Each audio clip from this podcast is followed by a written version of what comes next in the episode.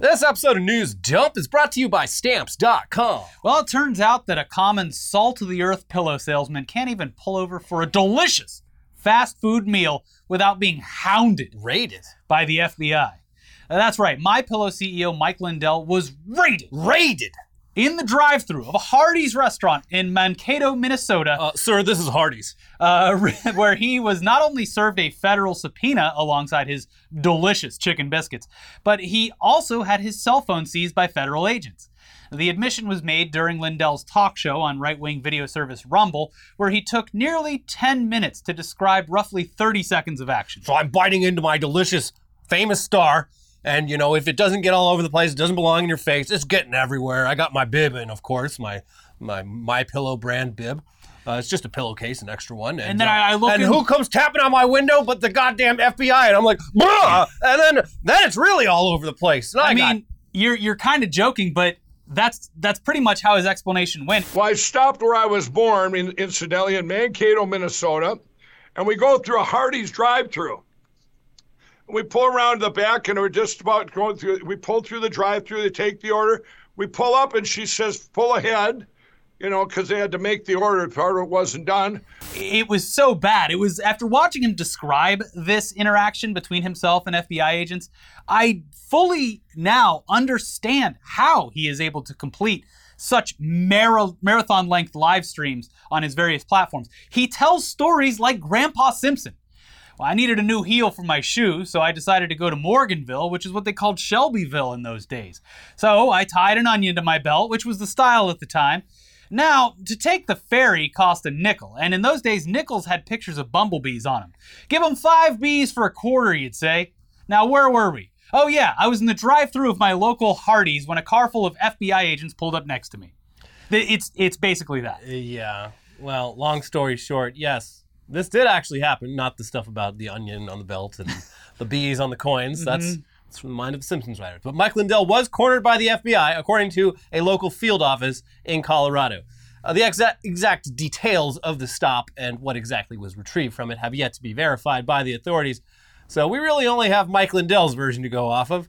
Uh, but he has spoken to numerous outlets since breaking the news on his show, and he, alongside his lawyer, provided these outlets with documents, including a subpoena. Lindell claimed in a video posted online Tuesday that FBI agents approached him after he ordered food at a Hardee's drive-thru in Mankato, Minnesota. Mankato, Minnesota. Mankato? I don't know.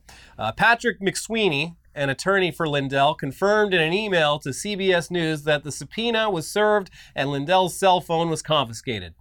We pull ahead and the car comes perpendicular and parks a little ways in front of us. And I've been around the block and I said to my buddy, I said, uh, that's either a bad guy or it's the FBI, Lindell said in the video. It could be either. I have outstanding debts that I owe to people all over the place. I commit so many crimes, who's to say what they're actually after me for? Now that's either a uniformed agent or the Salamancas. I'm not sure, but we're about to find out. We're either going to die or get our phones confiscated. I've been awake for 80 hours, so I'm going to need you to tell me if those FBI agents are real or just a figment of my very, very sleepy imagination. that must have been so much justification for all of the shadow people that he's been seeing over the past couple of months.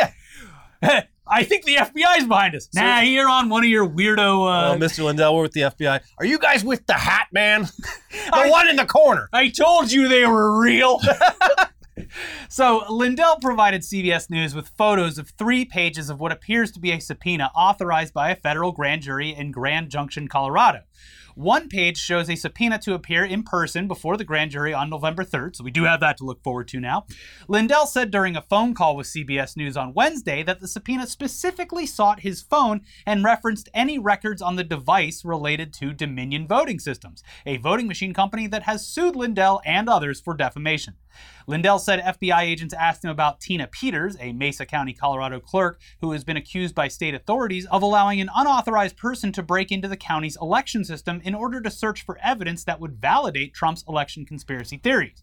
Peters, on September 7th, entered not guilty pleas to three counts of attempting to influence a public servant, criminal impersonation, two counts of conspiracy to commit criminal impersonation, one count of identity theft, first degree official misconduct, violation of duty, and failing to comply with the Secretary of State.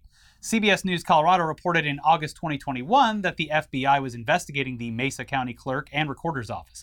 It is unclear if Lindell's subpoena was in connection with that investigation. I'd But it seems pretty likely. Yeah. Uh, yeah.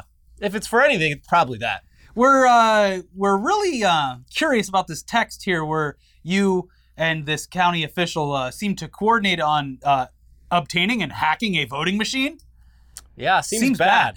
seems like election interference. Hmm. And I was told only Democrats do that. Yeah.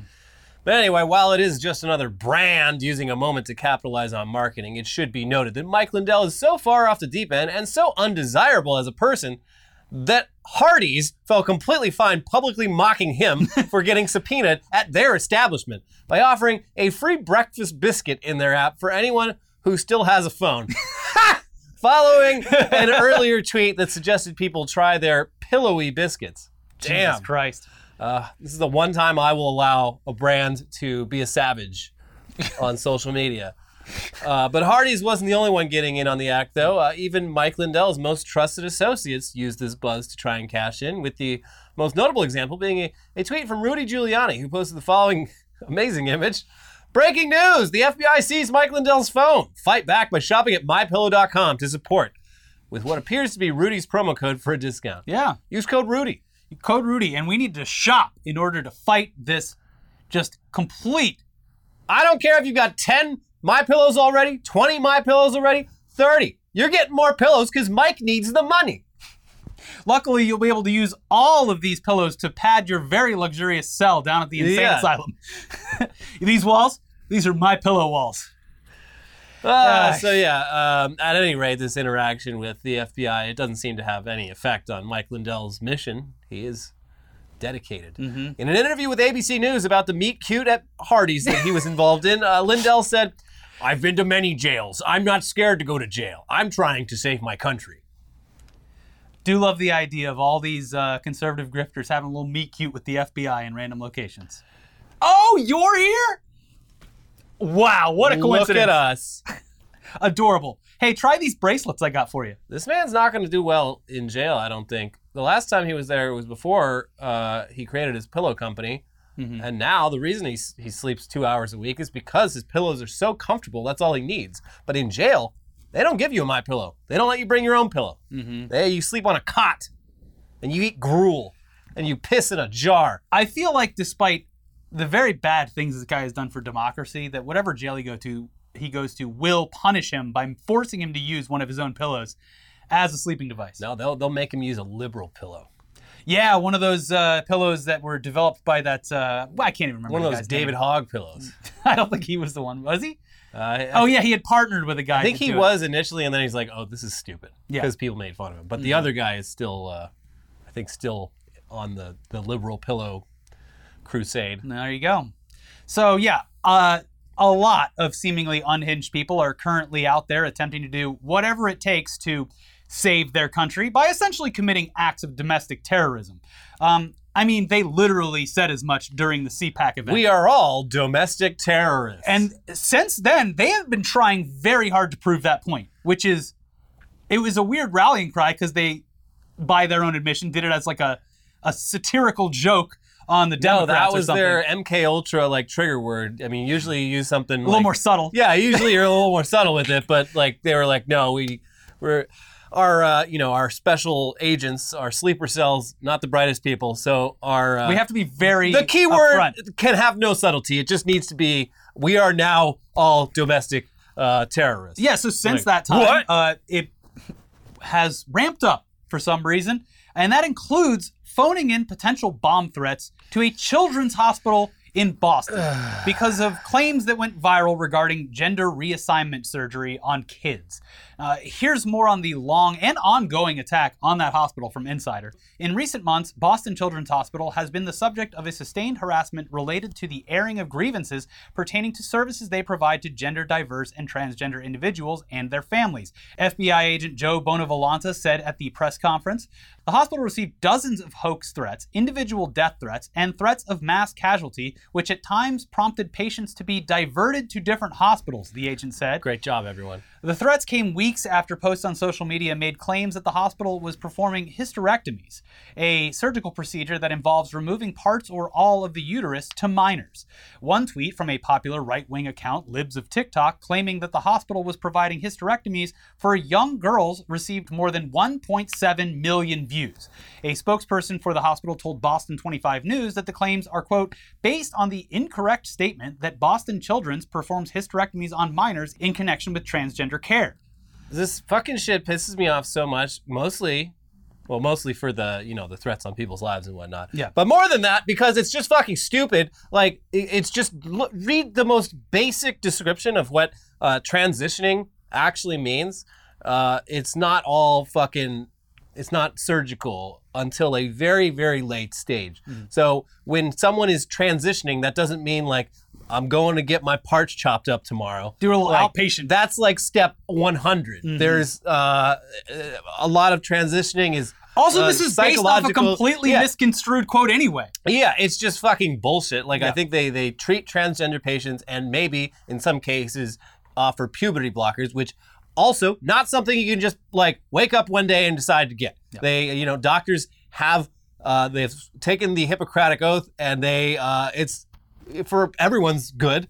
Uh, it, it, it does take a while to get approval for that, especially if you are a minor. so the idea that anyone is fucking doing gender reassignment surgeries on children anywhere Yeah. is fucking stupid, and you're a stupid person for believing it. And also, uh, because of the numerous threats that have been coming in for weeks now, they've had to, again, like as it said there, divert patients, but also uh, pause fucking other treatments, very important treatments, Cool, while they cool. figure it all out. Cool. Cancer treatments, all of that kind of thing. You are literally domestic terrorists. Yes, this is by definition what that is. Oh, I hate this so much. Uh, so at least one of the people behind the bomb threats has now been arrested and Good. charged for their involvement. Good. Federal authorities arrested a Westfield, Massachusetts woman on a charge of making a fake bomb threat that was called into Boston Children's Hospital on August 30th. Catherine Leavy was arrested at her home on Thursday morning, U.S. Attorney Rachael Rollins said during a press conference. Authorities allege that the suspect was the caller on August 30th who made a false bomb threat to the Boston hospital. Quote, there is a bomb on the way to the hospital. You better evacuate everybody, you sickos, the caller said, according to Rollins. Like, imagine how fucking embarrassing this is for that woman's like, just family, friends. Like, uh, yeah. So uh, she saw some tweets, and they got the tweets got her real mad. So she she did a little bit of uh, domestic terrorism, and now um, now Also, our ju- lives are ruined. Again, going back to the fact that, like, imagine j- just any hospital treating patients that has to evacuate their fucking patients because Yeah. someone is threatening to blow up the place. I'm helping. Uh, imagine being the family member of someone being treated at that fucking hospital. Anyways, the reporting indicates that Leavy was the one responsible for the call made to the hospital in late August, but that she, uh, they specifically pointed out that she was not involved in a separate threat that was phoned in just over a week later. So that's another person that's, uh, I would assume, probably the FBI already knows about and hasn't arrested yet, but who knows? This also comes on the heels of a guilty plea entered by a California man who threatened to commit anti LGBTQ violence against the dictionary. Jeremy David Hansen, 34, of Rossmoor, California, pleaded guilty to one count of interstate communication of threatening communications to commit violence against the employees of Merriam Webster, and to another count of charging the same offense, initially filed in the Eastern District of Texas, targeting the president of the University of North Texas. In a written statement of facts accompanying his plea agreement, Hansen also admitted to sending threatening communications to various corporations, politicians, and others, including the Walt Disney Company, the governor of California, and the mayor of New York City, a New York rabbi, and professors at Loyola Marymount University. What? That's where I went to school. Uh, Hansen also admitted that he frequently selected the object of his threatening communications because of the gender, gender identity, and or sexual orientation of various persons. Rossmoor's a nice neighborhood too. You could have just continued on with your very nice and easy life, but you had to go and complicate it. Uh, I'm currently I'm like a chapter away from being finished with the Q book Into the Storm. Uh, it's Mike Rothschild. oh, yeah, I read that one. It's it's basically pretty wild. Yeah, it's it's another one of those like it's happened so recently, but the time vortex of the Trump administration and Yeah, that, coronavirus. that book ends like right before COVID, I think, or I can't remember. Uh, so, anyways, but it is a it's one of those things where you pull back, and when you see everything condensed down into a smaller form where you can digest all of it in a way, it's honestly shocking. But specifically, one of the things that that book talks about is how rapidly Yeah. people can fall into this rabbit hole. All right, and I'm crazy now. Within a couple days or weeks, Yeah. be the most extreme levels of this type of movement. That obviously talking about QAnon, but a lot of the same crossover here, you would assume. Yeah, I yeah I would I would bet money that the people doing uh, these terroristic threats probably uh, have some even weirder beliefs that they didn't get to in this terrorism that they did. And uh, yeah, as it points out, as we've said before, this is just a dangerous version of people needing community through batshit insane things like flat Earth Yeah, and shit like that. They're just like, this person just clearly needs friends and social interaction. Yeah. They're going the absolute wrong place to do it, but that's why. Their heart's in the right place. These people should just go adopt shelter dogs. I mean, yeah, Although I wouldn't trust them with an animal either. yeah. At least it would give them companionship, though. Yeah. Well, anyway, let's check in on Florida's and their governor. God damn it. Ron DeSantis, the presumptive 2024 Republican presidential candidate. We'll see about that. No, I like keeping. I like Uh, saying it because you know it pisses Trump off. yeah, it, it's going to be DeSantis, guys. I mean, is there anyone else? Anyone else want to step up? Uh, yeah, so Ron DeSantis has joined in with other GOP leaders to spend millions of dollars worth of taxpayer money to relocate migrants to other parts of the country in what they describe as a protest of Biden's open border policy. Another thing that isn't real. uh, in the past few months, migrants from Texas have been bused to areas like Washington, D.C. and New York for nothing more than a political stunt. Uh, it's cruel and inhumane to treat people like this, but as always, you know, the cruelty is the point. Yeah. Migrants aren't people, they're just pawns in our little game. And yeah, politicians like DeSantis and Texas's Greg Abbott, they literally do not care about these human beings, just that they are using them in an attempt to piss people off. An attempt that has so far um, backfired. And just to clarify a few things here, yes, according to the reporting that we've seen, including statements from DeSantis' own office, the state of Florida, at the behest of its governor, spent $12 million to fly migrants from Texas to Florida to Martha's Vineyard. Um, yes, you did hear that right. Ron DeSantis, the governor of Florida, t- took migrants from Texas, flew them to Florida, then flew them to Martha's Vineyard. Hmm. And a lot of them were Venezuelan too, which where is interesting. The communities are very large in Florida, and there's Yeah. already been reported cases where the the uh, upon arriving to like uh, New York City or DC, like, hey, I really want to go to Florida where my family is. Can and they'll be like, okay, yeah, here's a bus ticket to Florida. But uh, in a statement to Fox News, the governor's communications director confirmed and took credit for the stunt, saying, yes. Florida can confirm the two planes with illegal immigrants that arrived in Martha's Vineyard today were part of the state's relocation program to transport illegal immigrants to sanctuary destinations. Uh, now, as for the response in Martha's Vineyard, it was about as good as you could have hoped, all things considered. yeah. Uh, here's CBS News with more. State Representative Dylan Fernandes, who represents Martha's Vineyard, tweeted Our island jumped into action, putting together 50 beds, giving everyone a good meal, providing a play area for the children, making sure people have the health care and support they need. We are a community that comes together to support immigrants. Their reporting continued. Town emergency management operations from the six island towns and the sheriff's office, as well as county management, are actively collaborating to develop a coordinated regional response, the statement said, adding, Two emergency shelters have been established at local island churches, with additional space available in case further arrivals occur. And CBS Boston reported that the group of migrants wandered about three and a half miles from the airport to Edgartown, where Barbara Rush of St. Andrew's Church said Martha's Vineyard Community Services had 50 people sort of literally walk up to their front door. And so they've done the best they can. Yeah. Taking them in and be like, well, let, All right. let's well, get you out of out of the, the street and please a place to stay and some food. good.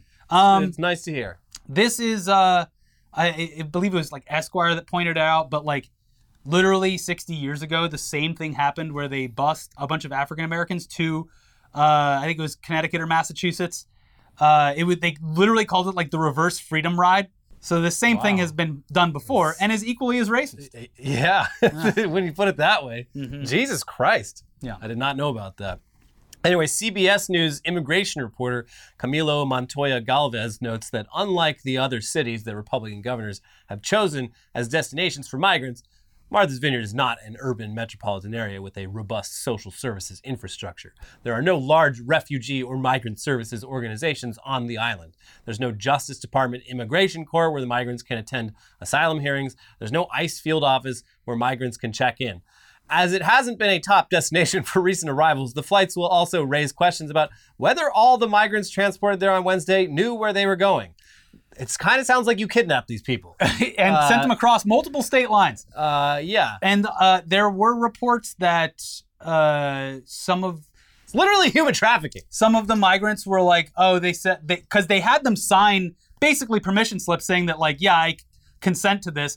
But apparently they were Right, told that uh, their immigration paperwork would be expedited by going So- through this process. Jesus, this is so fucking stupid and gross. Yeah. Anyway, as for those $12 million used for this stunt, uh, the state claims that this money was just positive interest from the federal government's $8 billion loan that was given to Florida for COVID relief. Uh, so, you know, that does raise plenty more questions. Yeah. Uh, where did the rest of the $12 million go? Where, where the fuck did the $8 billion go, considering the state of Florida was barely closed at all during the pandemic? and citizens certainly weren't able to access unemployment or, or treatment as easily as other states. You remember when Florida had Where's that thing the where it was just fucking like, money? Yeah. There was no phone line because it was just constantly busy and the website didn't work. yeah, And so, Hmm. but yeah, still got $8 billion. $8 billion to a state that literally waved the flag of, hey, buddy, we're open. Come on, party in Florida. a, a state that um, should always remember uh, 50 years from now will need trillions of dollars to avoid uh, ceasing to exist. Yes. If that was my state, I might not be spending money so frivolously, but that's just me. I actually believe in climate change. They don't. So I guess that's I guess that's the difference. But yeah, who knows? When you're president, they let you do it. And DeSantis, he would really want to be president. It seems. If you, So- no one else is wanting to run. if uh, yeah, if this seat's empty, I guess. The, the funny thing is, is, like DeSantis, like he does stunts like this and people like him, but the man has just zero charisma. He can't work a mic. Like I don't. It I don't- doesn't. It doesn't matter because this the triggering the libs thing works extremely well. It works Florida. extremely well in Florida, and Yes. it works extremely well with like hardcore Republicans.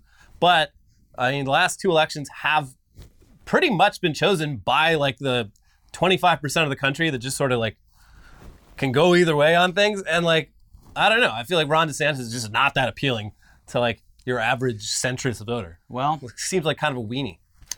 as someone who uh, goes to uh, biker bars and stuff like that in Florida when I visit, I can tell you right now that uh, even at establishments that are like even slightly even corporate owned, there's like merch stores with DeSantis merch.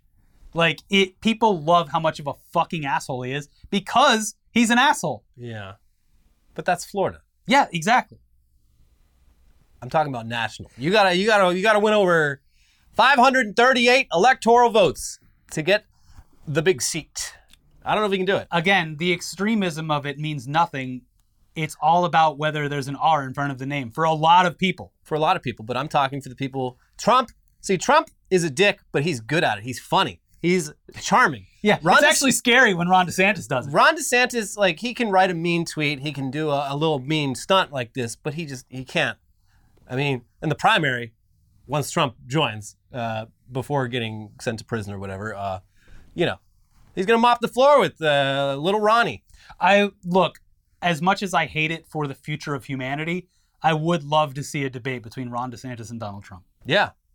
Both standing exactly the same, using their hands exactly the same. Yeah. Trump's going to be fucking mean as hell. Yeah. Ron DeSantis can't be mean as hell because if he's mean to Trump, all of Trump's fans who also like him are going to take it personally. I don't think he's going to be president. It'll certainly be something to watch from the sidelines. Well, not exactly from the sidelines because it affects the future of the country. It's really fucked. But yeah, I kind of want to see him debate. Let's do it. Anyways, we do have more news for you in a second. And Hopefully, some of it will be less serious than the stuff we've already covered. But uh, consider this a nice calm break amidst the chaos as we thank Stamps.com for supporting the show. The holiday season has a way of sneaking up on us. Not me, I plan months in advance. But uh, for a lot of people out there like Elliot, it's whoa, Christmas is here. Oh, jeez. Uh, now, you probably wish that you had more time to prepare for the holidays so that you could spend more time enjoying them. And if you're a small business owner, you know how important it is to be ready for the insane holiday season. If you haven't started preparing for the chaos of holiday mailing and shipping, you're already falling behind. Luckily, Stamps.com has everything that you need to make your life a whole lot easier. It's the 24 7 post office that you can access from anywhere. No lines, no traffic, no hassle. With Stamps.com, you can skip the trip and never waste another dollar or minute. Stamps.com lets you print official postage right from your computer so you can spend less time at the post office and more time running your business. Stamps.com saves you time, money, and stress. For more than 20 years, Stamps.com has been indispensable for over 1 million businesses. And with inflation on the rise, every dollar counts. Protect those margins with major discounts on USPS and UPS rates with up to 86% off. Use Stamps.com to print postage wherever you do business. All you need is a computer and a printer, and if you need a package pickup, you can easily schedule it through your Stamps.com dashboard. Uh, by the way, if you run an online store, Stamps.com works seamlessly with all the major shopping carts and marketplaces. So get ahead of the holiday chaos this year and get started with Stamps.com today. Sign up with promo code NewsDump for a special offer that includes a four week trial plus free postage and a free digital scale. No long term commitments or contracts. Just go to stamps.com, click the microphone at the top of the page, and enter code NEWSDUMP. That is stamps.com with code NEWSDUMP for a four week trial plus free postage and a digital scale. All right, back into the news now with the absolute dumbest, most predictable controversy ever. And what we can only assume is the pinnacle of insanity following weeks of very loud, very stupid people who complain about people of color appearing in fictional shows about dragons and wizards, dwarves and fairies, and of course, mermaids. Now, we're sure that you're aware, despite any normal person's attempts to avoid it, but the conversations around uh, shows like House of the Dragon, The Rings of Power, The Boys, and now a new live action adaptation of Disney's The Little Mermaid have been overtly racist under the guise of being legitimate critiques. Listen, I'm just a fan who's concerned about the direction of this adaptation. Now, first off, no, it isn't obviously, it isn't racist to dislike a show because of the writing or for any other legitimate reason. And there are plenty of people who dislike certain shows for reasons other than race. Obviously. But a lot of them would say, well, no, it's not about race, it's about the wokeism. Yes. They're like, which wokeism? Well, the race stuff, but it's mostly about the wokeism. At its core, you would assume It's that. just too uh, woke. Yeah. Uh, but the release of certain shows all back to back with fan bases that are very um, critical and outspoken in what they like or don't like, it has seemingly broken people's brains and caused all the typically quiet parts to leak out loud. You, you all look dumb as shit. You're This is arguing so over fucking stupid. elves, you fucking dorks. Yeah, just don't Get watch it. life. So, guess what? I didn't watch. Uh, I, I watched a couple episodes of Game of Thrones. I didn't really follow it. So you know what? I don't even watch House of the Dragon. I like Lord of the Rings, and guess what? I've actually been. People are going to roast me for this because I'm sure that people have a lot of legitimate concerns about it. But I like the Lord of the Rings show. I think it's great. I've only heard good things, but I've all well, I've only heard good things from actual people, and I've only seen just absolute venom from uh, random weirdos online with like fucking anime profile pictures. Episode so one- I don't know who do I trust. Episode one was a little slow. Episode two and three, I thought were um, awesome. I thought they were amazing. I mean, So- I'm never gonna watch it, but I'm happy for people who like it. I also my the the one that I love specifically Not is, a Tolkien fan. is the the completely unaware anger towards the boys, which is a show that should be like allow allowing for a little like self like introspection. yeah. Also, like a lot of like people, people who Am like I the baddie? people who watched two entire seasons of The Boys And don't get it? and finally got to a point where like, wait, this show hates conservatives. And it's like, buddy, where have you been for the last 20 hours? Yeah. This show does fucking hate conservatives. And anyone with even the slightest sense for like subtext would have picked that up immediately in the first episode. Yeah. Maybe we were wrong when we were like critiquing things for not being so blatant and shoved down people's throats. Uh, no, people are fucking, people's people suck so bad at media analysis, and I think it's because, well, this is probably an oversimplification, but um, you know, when for the last decade, like half the movies that come out are just like one episode of the world's longest superhero TV show.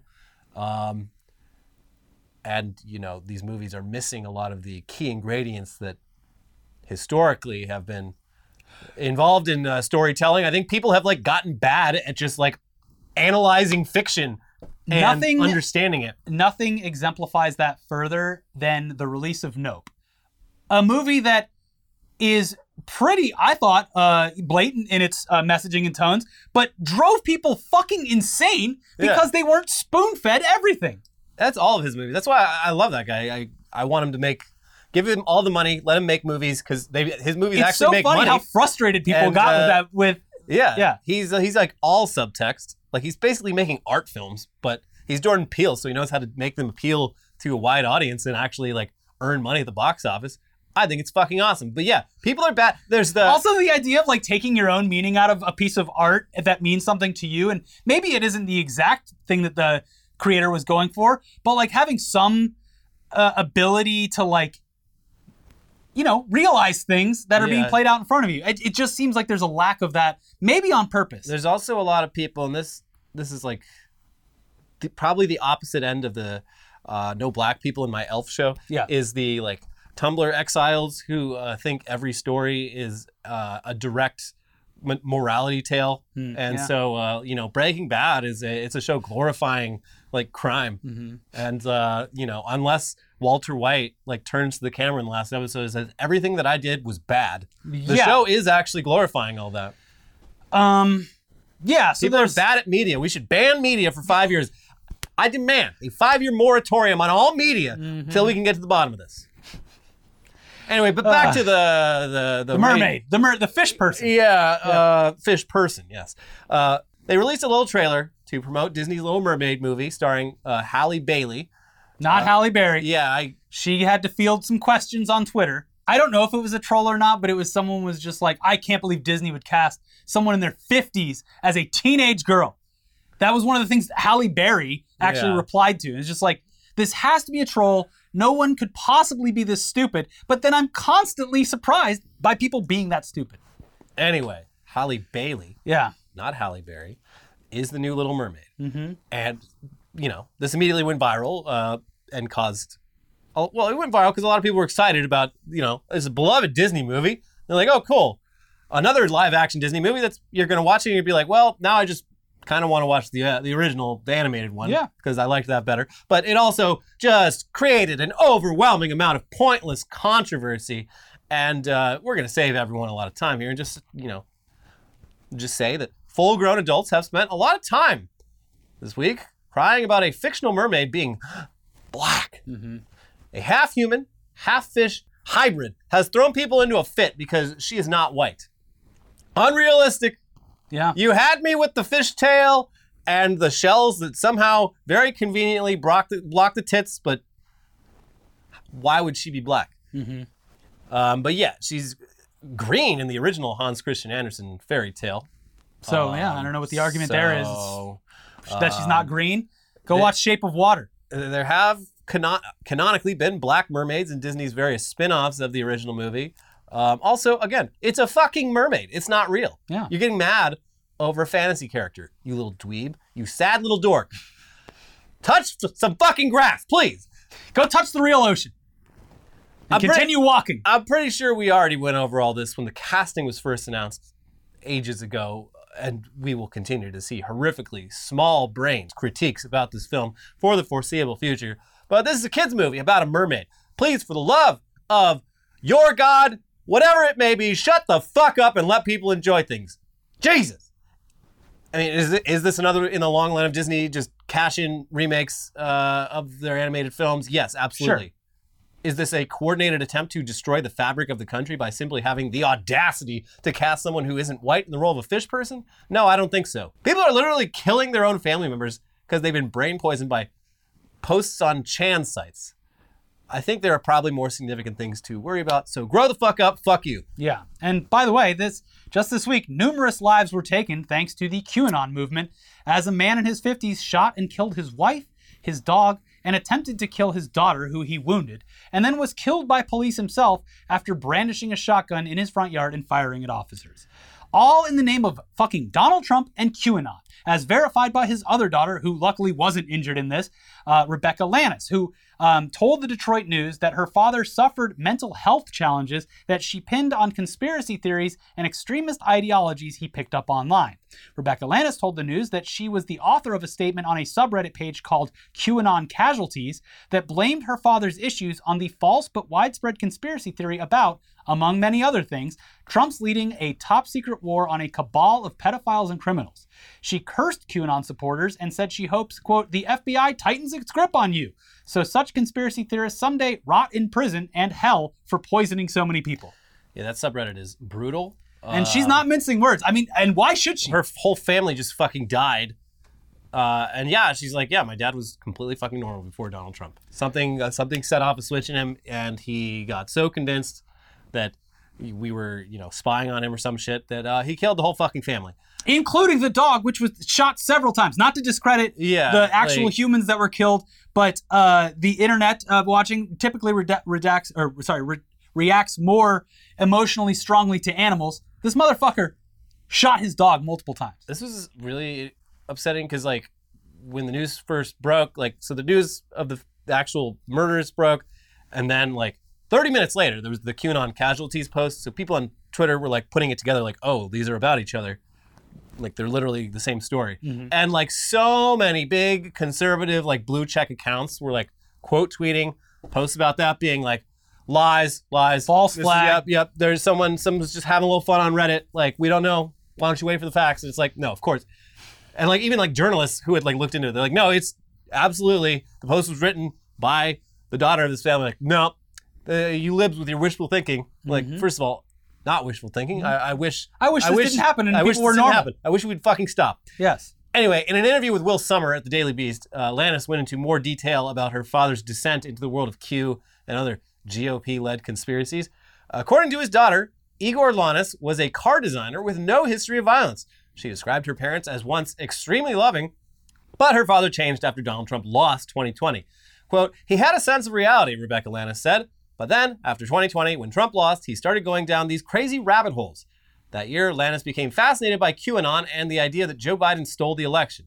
He insisted that family members watch conspiracy theory videos about the 5G cell towers, vaccines, and the election. He started to believe that some world leaders were, in fact, alien lizard people in disguise, a fringe conspiracy theory even among QAnon supporters.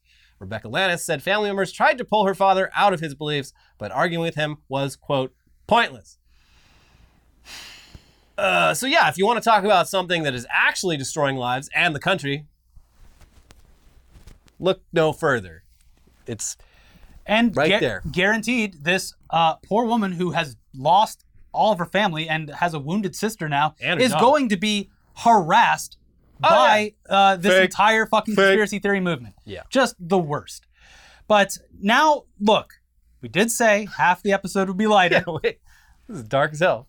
So let's make fun of crypto. Ba bow bow. A quick one, two, three punch of headlines from this week that really make you wonder if crypto is the future of everything. I mean, they did seemingly pull off the Ethereum merge without anything going wrong, which but caused I guess a, we'll see. it caused like another fork where the Yeah. environmental damage was just replicated with a offshoot of the coin. right? But yeah, that was. But they, they always knew that was going to happen. hey, that's progress though. I guess. Now, first up, though, an arrest warrant has been issued for Do Kwon, the developer of the cryptocurrencies Luna and Terra USD, aka the stablecoin that caused a complete financial meltdown of the crypto markets after it fell out of its peg to the US dollar.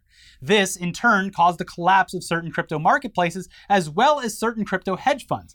And while that sounds like a good thing for people who dislike crypto, there were also countless human casualties as a result of this. Very real, in a lot of cases, normal people lost their entire life savings because they made one bad financial decision. A decision that, in a lot of cases, was the result of misleading information and false promises. Yeah, was it twenty percent uh, interest? Yeah, on just, uh, an there? outrageous return on investment for uh, Yeah, using your cryptocurrency. predatory. Yeah. So in the wake of the whole Terra Luna collapse, the central figure behind Luna and Terra just kept on posting, drawing the ire of crypto evangelists and haters alike. Now he's being sought by officials in South Korea. Uh, here's CNN Business with more. A South Korean court has issued an arrest warrant for Do Kwon, the primary developer of cryptocurrencies Luna and Terra USD, whose spectacular collapse in May roiled crypto markets around the world. Kwon, also the founder of blockchain platform Terraform Labs, has been accused of fraud by investors in the wake of the collapse. Quote, an arrest warrant has been issued for a total of six people, including Do Kwon, who are currently residing in Singapore. A spokesperson for prosecutors said on Wednesday without elaborating. The arrest order comes after months of investigation, including search and seizure operations at related offices and local cryptocurrency exchanges. Lock him up. Have no fear though, because the crypto revolution is still full steam ahead, at least here in the States, despite the market continuing to falter. And now Starbucks By the dip. has thrown its hat in the ring and decided to heavily invest in Web3 and blockchain technology instead of doing the very easy, positive PR move of investing that money into its employees and their well being. Nah. Fuck them. Are you ready for a truly immersive digital coffee experience? Meta coffee. Well, too bad. It's happening anyway. Here's their pitch. New Starbucks Odyssey experience will offer members the ability to earn and buy digital collectible stamps, NFTs, that will unlock access to new immersive coffee experiences. What the fuck does that mean? I just want bean juice that's gonna make me go go. It, it, this does kind of play into like the that boomer mentality of not being able to walk into a coffee shop uh, without being forced to order like some elaborate 10 ingredient drink. Like, I- the joke is always just like, I just want black coffee. Can you guys still do that? No, they do. Uh, And now they have to add NFT uh, Yeah. collaboration to all this. Sir, let me see your NFT wallet. Do I look like I know what an NFT is? I just want a goddamn cup of coffee. Dude, I have literally been with my dad at Starbucks where he's gone. Can I just get a regular cup of coffee, please? Is that on the menu? Yeah, they have it right there. Yeah, literally drip coffee. They're- Cheapest thing. They're happy to do it. In too. fact, I think they enjoy that you order that Yeah. more than a No, they- fucking unicorn milkshake. they appreciate it. yes. Jesus. Anyways, Starbucks has always served as the third place, a place between home and work A liminal space. where you feel the warmth of connection over coffee, community, and belonging. But no bathrooms for homeless people. That is not the third place that we No. want to promote here at Starbucks. You go find a third place out in some bush somewhere. The Starbucks Odyssey experience will extend the third place connection to the digital world, said Brady Brewer. what a great name for a Starbucks executive vice Yeah. president and chief marketing officer. Maybe he's born with it. Uh, for the first time, we are connecting our Starbucks Rewards loyalty program members not just to Starbucks, but to each other. Okay, just shut up and tell me what the fuck it is you're pitching to me right now. Stop beating around the bush, Howard. Howard Schultz. no, this is Brady Brewer, you dumbass. Brady Brewer. You fake fake ass fucking what is he? uh, Is he a fucking VTuber? Brady Brewer, the new fucking Starbucks. Just tell me what it is you're pitching, Brady. well, he if you let him continue, Elliot, he says that I understand what the third place is. Tell me about the fucking NFTs. Leveraging Web3 technology Oh, there it is. will allow our members to access experiences and ownership that was not possible before. Okay. Starbucks Odyssey will transcend the foundational benefits that our Starbucks Rewards members have come to love Mm-hmm. and unlock digital, physical, and experiential benefits that are uniquely Starbucks, What, continued Brewer. suck my dick? What are you talking about, Brady? Also, again, he said nothing in there. Yeah. I gave you another paragraph to uh, get to the fucking point, and you failed, sir. We mean this with all due respect, sir. Please get your head out of your asshole, but continue to shut the fuck up. Because by just saying words, So did they even explain like what it is? that's an, immer- an immersive digital coffee experience. what is that? Um, What is that? look, they already have like a. Uh, I don't go to Starbucks anymore. Thank you. Uh, thank you everyone for the commendations and awards that you're receiving that I'm receiving right now from you. I no longer drink it at Starbucks. Uh, but uh, I, I choose local coffee shops instead. I know, I know. I love the smell of my own farts. Found this cool local place called the Coffee Bean and Tea Leaf. It actually is small enough now to probably be its own. Yeah. Uh, you know. I worked in one of those. It was not fun. But uh, based on my prior involvement with the company, they have a loyalty membership where you go and you earn points and then you get free coffee after. It's just going to be that, but for whatever reason, put on the blockchain, and then you can be like, oh, do you want a spinning coffee cup to keep in your Starbucks wallet? to show everyone that you went to the location at the uh, Tennessee Nashville a- airport? Music City Starbucks. I've been there. You can tell because the blockchain says that I uh, that I went there. That's what I really think is that th- this is going to be because what could it possibly be that changes this marketplace? No Ugh. idea. Luckily, though, one major brand who is already well ingrained in the digital space has already concluded their experiment with Web3 and NFTs, and it should come as a surprise to absolutely no one that it failed and forced the company to rethink their entire strategy while having the added benefit of wasting a lot of money in the process. We always love to see that. Mm-hmm. And we're obviously talking about uh, those pioneers over at Ubisoft with their Quartz platform, which would provide uh, true ownership of in game weapons, armor, skins, whatever, complete with ID codes and all that. So you know who it belongs to. You know? And Non fungible. Yeah, if you can zoom in to the player's armor that took you down, you could see, and then go on. Oh shit, this guy's non fungible. Get the fuck out! then you could go on multiple sites to try and figure out who it is, but it belongs to them. So yeah, from the very second this initiative was announced, like a year ago, uh, all the way to its abysmal launch a couple months later, to its embarrassing resale stats, with, which put the value of their NFT products at next to nothing, uh, Ubisoft Quartz was a near perfect test case for any company that was thinking about dipping their toes in this extremely stupid world. And now, less than a year after it debuted, Ubisoft has put out a statement regarding their foray into Web3 and are now claiming that it was just for uh, research and that the company was uh, they're they're no longer interested in the uh, Web3 ecosystem. Doing a little your own research. Ubisoft Quartz was a Stanford psychological experiment, and we are now concluding the experiment. Uh, here's Kotaku. As noted by The Gamer from a longer interview by GamesIndustry.biz, Ubisoft CEO Yves Guillemot says the company is now moving away from NFT and blockchain technologies. Indeed, per The Gamer, Guillemot now says the company's early interest in Web3 was little more than research and that perhaps it didn't communicate that properly. Oh, did we? I must have forgot to mention that. Yeah, they the article does point out that it shouldn't be lost on anyone that this is the same CEO who had been touting the future of the industry being NFTs just a few short months ago and even held a company-wide meeting where he told Ubisoft staff that NFTs are just the beginning, which of course resulted in staff responding and telling management that they thought NFTs sucked, even though management had offered the developers an exclusive NFT for their hard work on this project. Oh, thanks. Cool. Um, then they claimed that their own employees just didn't get it when contri- critiquing the initiative. This all came out in like February. They're like, Mm, I remember this. they don't understand. They don't under. We're so early. They don't. They don't know they're sitting on gold. They don't know how early we are. It turns out that once again, the employees were right, and management just wasted a bunch of time and money for nothing. So there you go. A tale as old as time. The low-level employees were in fact right, and this was all just a giant waste of money. They should switch jobs. Anyway, let's leave you with some actual good news, though, because another YouTuber is about to make it off platform, and we couldn't be more excited for them. Andrew Callahan and Channel 5 will be making their way to HBO. Uh, they will be making their HBO debut sometime in the near future. It was announced this week that the company acquired a documentary about the January 6th insurrection from Callahan and his team.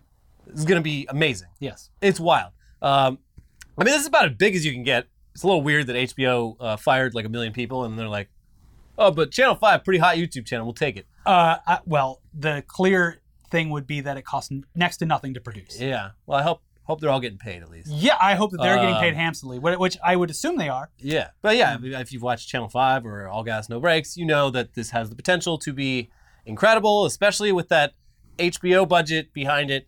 Uh, here's variety with the details, including some of the big names involved. The documentary will follow Callahan's wild RV journey through America in the months leading up to the January 6th Capitol riot. Callahan directs and serves as an executive producer alongside A24.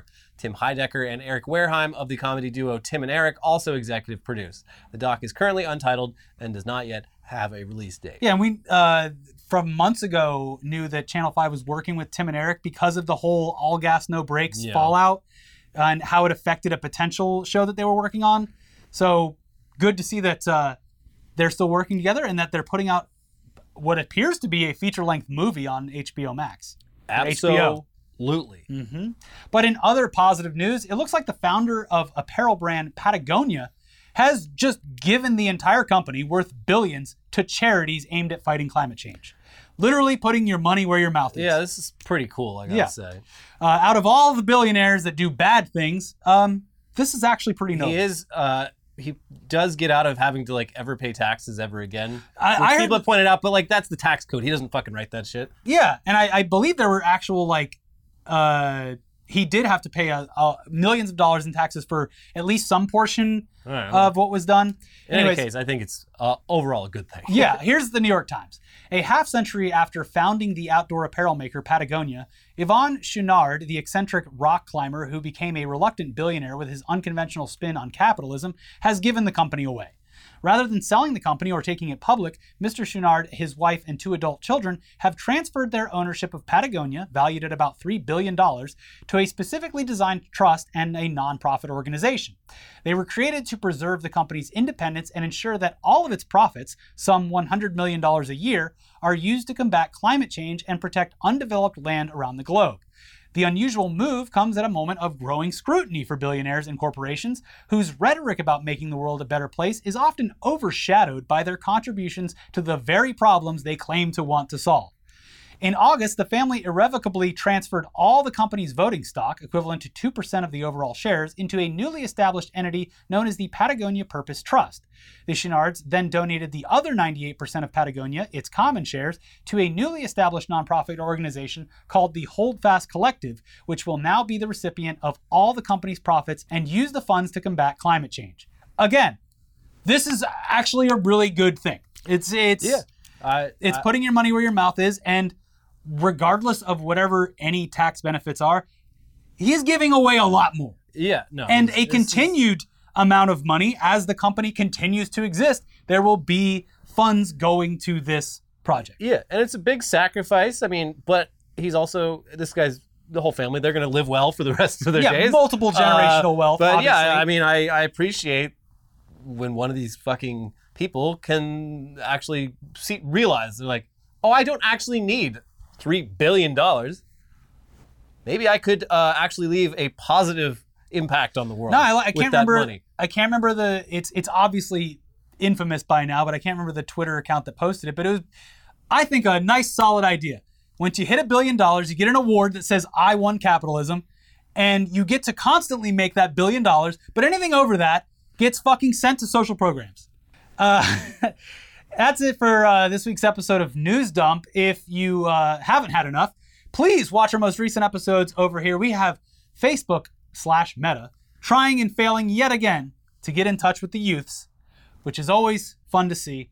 And of course, uh, just a story that has continued to dominate the news cycle over the past couple of days with more and more uh, like bigger outlets jumping on this hot trending topic of a chess player potentially cheating using vibrating remote controlled anal beads. Scandalous. Yes. Check out both of those videos over there. Stay tuned for more weekly weird news. And uh, yeah, have a great weekend. Bye bye.